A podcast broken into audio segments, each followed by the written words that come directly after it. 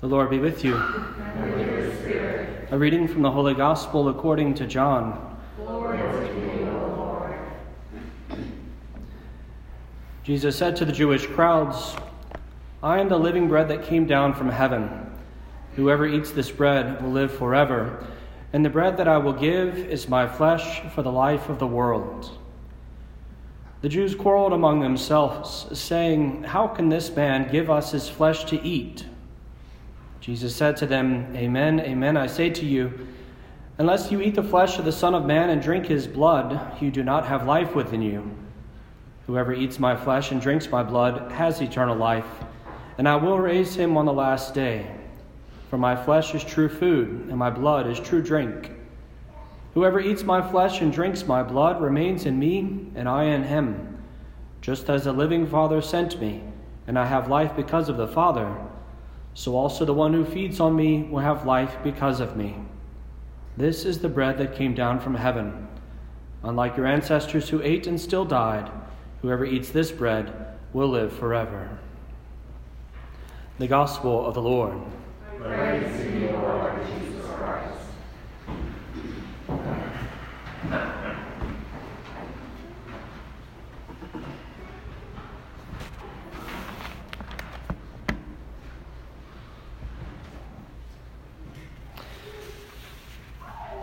Today, Mother Church invites us uh, to honor the Eucharist, to honor that great mystery that is the body and blood of Christ, given to us in truth.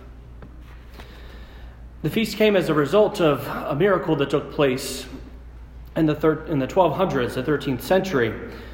It was a miracle that uh, essentially a, a, priest offering Mass. Um, the Eucharist transformed before his very eyes into literal flesh and began to bleed upon the altar.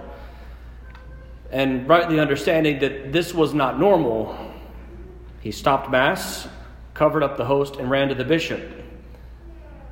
Ultimately, it was understood that this was a divine invitation to faith.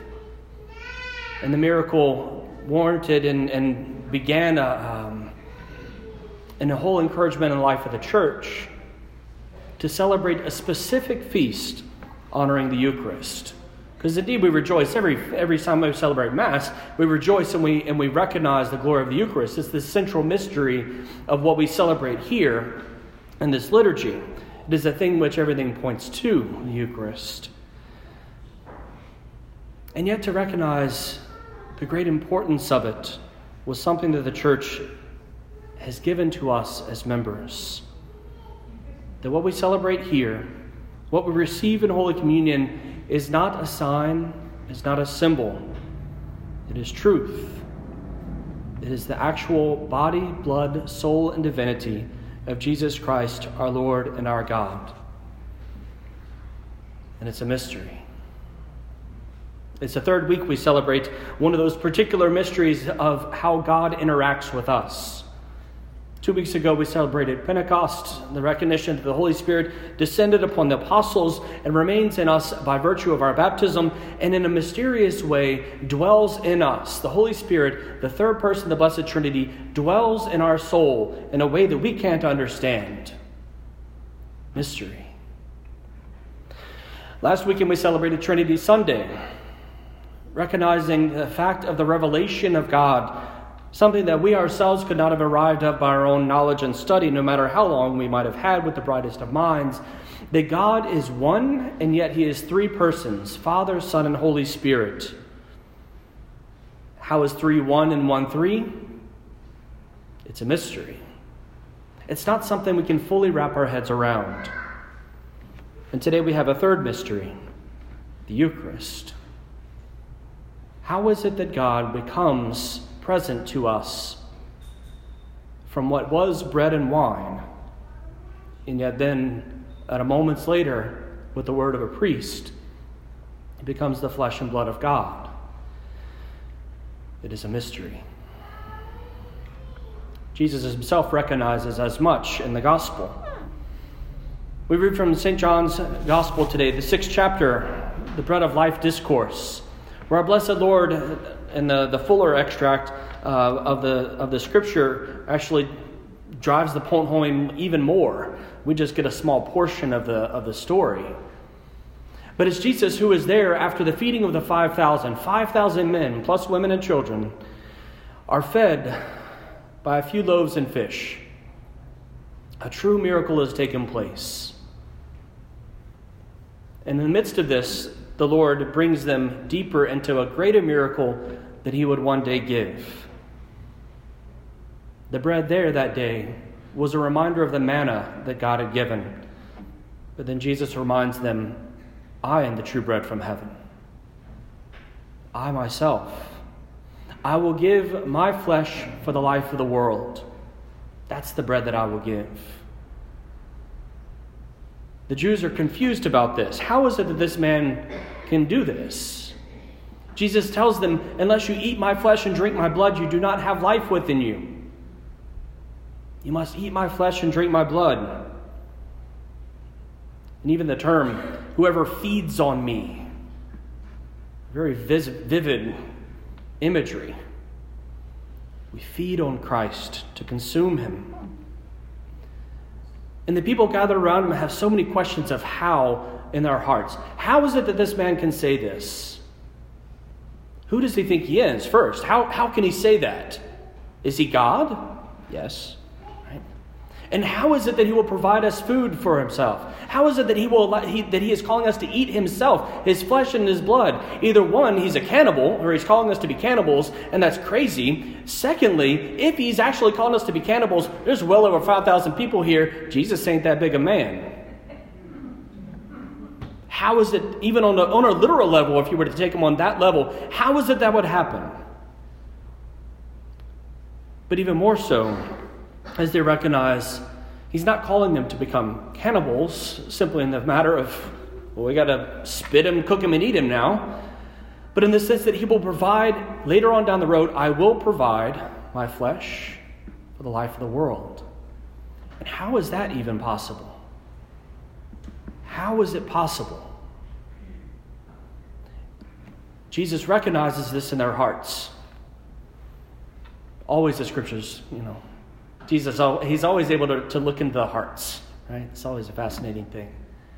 He knows what they're saying in their hearts, but he doesn't even respond to the question of how. He simply says, Amen, amen, I say to you. And he presses in deeper. Anytime we hear the, eh, the, the amen, amen, that's, that's Jesus saying, I am being totally serious. This is important. Asterisk, exclamation points, big bold letters. Pay attention to this. Unless you eat my flesh and drink my blood, you do not have life. You must eat my flesh and drink my blood. It's the fact that Jesus understands they don't understand how, because they can't, because we can't. 2,000 years later, we know that Jesus at the Last Supper instituted the Eucharist, and we can have great theological explanations for it. and We can have philosophical things that help us to kind of get a glimpse and understand some of the details. But in the end, I can no better explain to you how bread and wine becomes God's flesh and blood on this altar than the disciples did that first day when they heard it and were completely baffled by it. I don't know how, but it's true. And that's what Jesus was calling his disciples to be. To be men of faith, women of faith, people who were able to understand that, Lord, I don't understand, but I trust your word. Because that's what ultimately happens. And, and the, the reading that continues past what we read today, it says, Many of his disciples went away and left him that day. It was too much for them. They couldn't, they couldn't hear that. That was too much. And Jesus turned and looked at the twelve and he said, Are you going to leave me too? And the response is always, it's not a lackluster and it's, a, it's not a robust expression of faith. It's, Lord, where else are we going to go? You've got the words of eternal life. In other words, I don't understand what you're saying. I don't understand how you're doing this, and it sounds really absurd to me, but I trust you. I trust you. The Eucharist is a call to faith in the face of a mystery that cannot make sense to us. It's not something that we can reason ourselves to. We can try, but ultimately it demands of us faith. And if we have faith, If we take of it and eat of it, we will live. But just remember that the Eucharist is not magic. It's not like a magic pill that kind of just transforms us, or a little spell that kind of comes over us and everything's, everything's fine now, right? The Eucharist is not magic. It also depends in its efficacy and in its ability to change us. It depends on us. Our second reading today was from St. Paul's letter to the Corinthians. And I'm really glad the Corinthians had trouble with their Mass. I'm really glad that the Corinthians struggled in, in, in the, the reality of their communal celebration of liturgy. Because St. Paul, if, you look at the, the writings in the, in the New Testament, they're only responding to usually to difficulties that are happening in the community. Something bad's going on, let me get it right and clarify, a little help on that. But if we, because if, if the Corinthians weren't struggling in their expression of how to live out the liturgy, how to celebrate the Mass as a community, we wouldn't have the words that, that, that St. Paul wrote to them. Right? So St. Paul writes and he says, I see that you're having some struggles in your celebration of Mass, and you're gathering together as a Eucharistic community. Let's talk about that the first reading, or the, the second reading, the part we read today, talks about the unity of things. He recognizes that in the early church there was a division. There were the people who had and the people who had not. The people who had came and brought and, and feasted for the meal. And the people who had not, that came and basically didn't have any food and nobody was sharing. And Paul is saying, hey, it's not acceptable. We're one body, act like it. But then later on, he continues in that. In the next chapter, he continues to the same, that same Corinthian community. And he writes to encourage them to recognize also what they are celebrating and what it is that they receive. To recognize the Eucharist. This is from the 11th chapter to the Corinthians. St. Paul writes Whoever therefore eats the bread of, or drinks the cup of the Lord in an unworthy manner will be guilty of profaning the body and blood of the Lord. Let a man examine himself, and so eat the bread and drink of the cup. For anyone who eats and drinks without discerning the body eats and drinks judgment upon himself. That is why many of you are weak or ill, and some have died. St. Paul is telling us very clearly the Eucharist is for everyone to receive, but there are at certain times persons who ought not to receive for the sake of their soul, for the sake of life. He encourages them to discern the body, to recognize that this is different than the bread we had earlier. This cup is different than the wine we share at ordinary meals. And he's inviting them recognize that. Because if one does not recognize the body and blood of Christ, one eats and drinks judgment upon oneself because it's a lack of faith a lack of openness to what Christ has in store. And even if one believes, there are certain times when one ought not to receive. Today, we would describe it as being in mortal sin or living in a, such a manner that's not in keeping with the gospel truth, the revealed truth from Christ. If one's life, if one's spiritual state is not open to receiving the Eucharist, if we're not spiritually prepared, one ought not to receive lest judgment come upon the soul. It's an important thing for us to hear this. The Eucharist has power. And dependent upon our faith, it can bring us good or it can bring us ill. I'll often consider the reality of medication. If I don't have a heart problem, but I start taking heart medicine, think that's going to work out well for me? Probably not. Might have some complications with that might have some issues because it's not something that already is happening within me that needs a response to fix. And as I've heard it before, Holy Communion, when we receive Holy Communion, we have a pre existing condition of union with Christ already. Communion is the sign of the medicine to indicate that, to maintain that pre existing condition of communion. If we eat and drink unworthily, it is to our condemnation. But if we eat and drink worthily, it's to our salvation. It is to our life. it is to grace, it is to peace. But again, it's not magic. It was St. Thomas himself, the one who composed the prayers for the Mass today. It was St. Thomas Aquinas who himself, in one of his, in one of his writings, he responded the, in, a, in a, a reflection on grace, on the life of God given to the soul. He said, Grace is received according to the mode of the receiver, which is a really nice technical way of saying God will give you grace as much as you're able to receive it. If we come with a thimble full of openness to receive what God desires to give to us, God will fill us to the full in our thimble. And if we come with a five gallon bucket or a 55 gallon drum, God will fill us to the full of our openness to receive what it is He has in store for us. So when we come to Holy Mass, if we come and our mind is elsewhere, if it's on the things that we had that happened before Mass, or if it's on the things that happen after Mass, and we're not present to our blessed Lord, it shrinks what we are able to receive from Him. If we allow ourselves, if we allow our hearts to be elsewhere, we receive less of the grace that Christ desires to give to us. It's not magic, but it is power. The Eucharist is life. If you eat of my flesh and drink of my blood, you will have eternal life.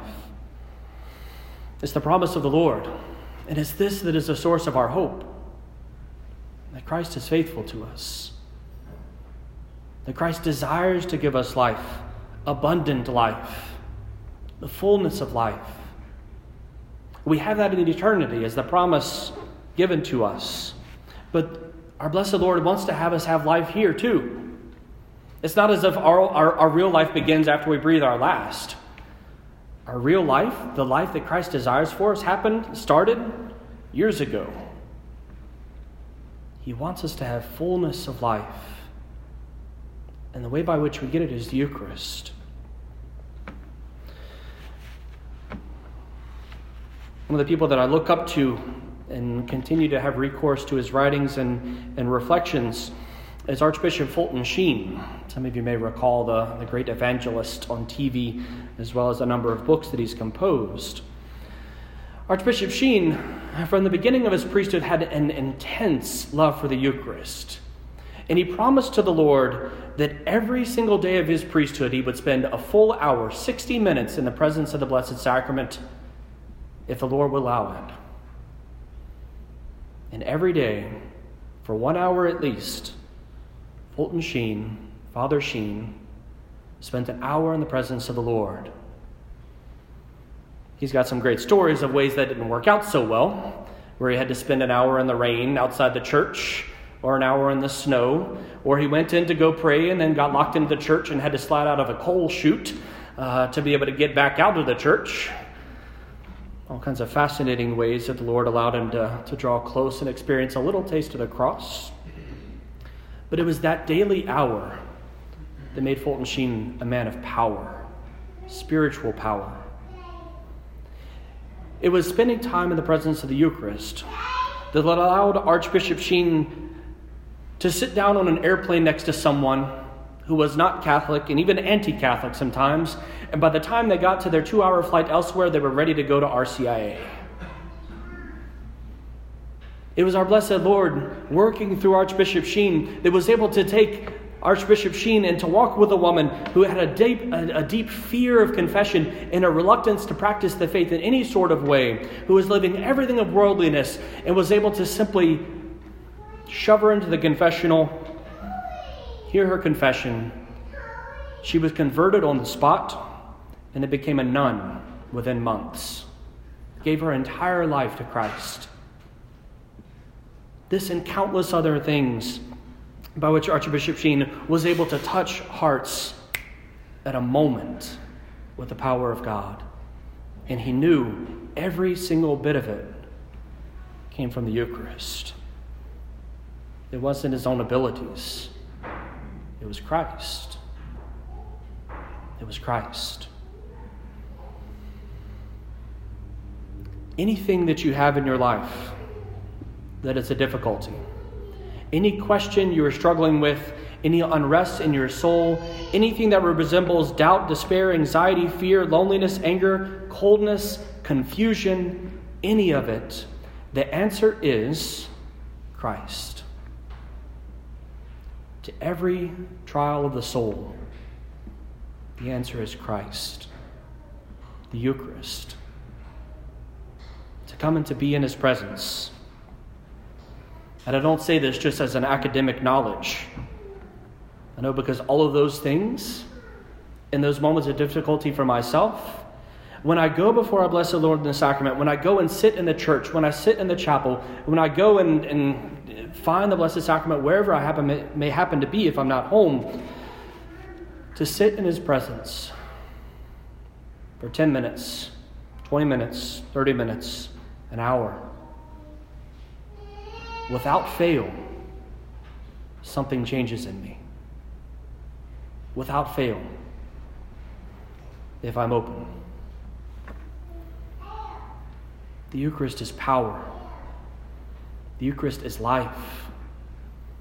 And it is an immense mystery to us. I can't explain to you how it happens. I can't explain to you any of the whys or the whats or anything else that you might want to know. And, and I want to know as well. but I can tell you this that if you receive Him worthily, you will have life. If you spend time in His presence, you will have life in this world too. So, my brothers and sisters, let us draw close to Him, that we might rejoice one day to have that eternal life that is promised to us, but that we might experience the fullness of joy even here and now as a foretaste.